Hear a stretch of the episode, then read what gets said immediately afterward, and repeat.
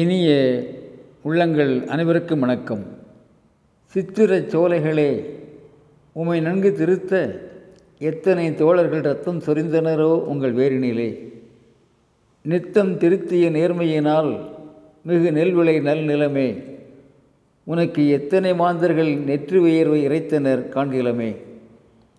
உலகம் இன்று கம்பீரமாக இயங்குவதற்கு வேரிலே நீரூற்றி வளர்த்த மாண்பு மிகுந்த மனிதர்களை நன்றியோடு நினைவு கூறுகின்றார் கவிஞர் பாரதிதாசனார். நண்பர்களே சீன வரலாற்றிலே ஒரு சிறிய கதை பள்ளி மாணவர்களுக்கு அடிக்கடி சொல்லப்படுகின்ற முக்கியமான கதை. மலைக்காடு ஒன்று தீப்பற்றி எரிகின்றது பீனிக்ஸ் பறவை ஒன்று மற்ற எல்லா பறவைகளையும் அழைக்கின்றது. அணிவகுத்து நின்று தீயை அணைக்க எல்லா பறவைகளும் கடும் முயற்சி செய்கின்றன.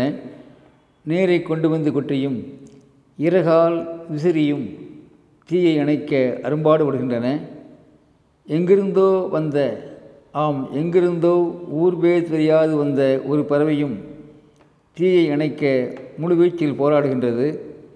ஆனால் தீயுடன் போராடி இறந்து விடுகின்றது.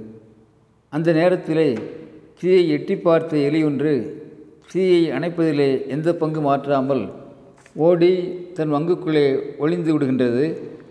ஒரு வழியாக தீ அணைந்தவுடன் ஃபீனிக்ஸ் பறவை எல்லா பறவைகளையும் அழைத்து நன்றி சொல்லி மகிழ்கின்றது.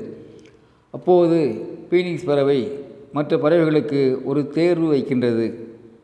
நண்பர்களே ஊர்வே தெரியாத ஒரு பறவை இங்கே வந்து தீயை அணைப்பதிலே நம்மோடு போராடி உதவி செய்தது உங்களுக்கு தெரியும்.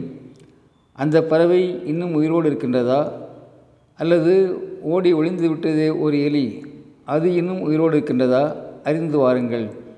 நல்ல பதிலை சொல்பவர்களுக்கு நான் தங்க இறகுகளை பரிசாக தரப்போகிறேன் என்று ஒரு அறிவிப்பை சொல்கின்றது ஃபீனிக்ஸ் பறவை. பறவைகள் பல திசைகளிலும் பறக்கின்றன தேடுகின்றன.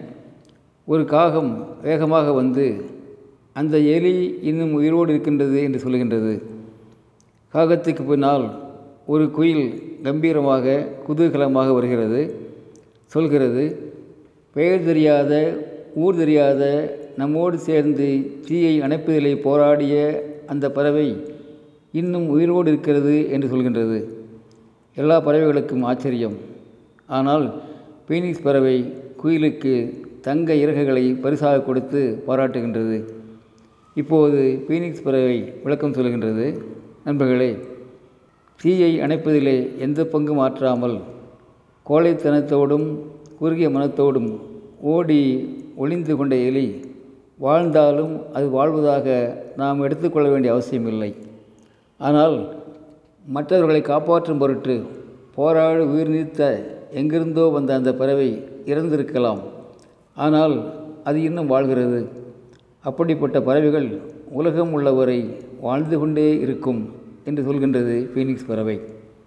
Friends involving for the welfare of the world is the greatest empathy nobility charity as involving for the welfare of the world is the greatest empathy, nobility, charity.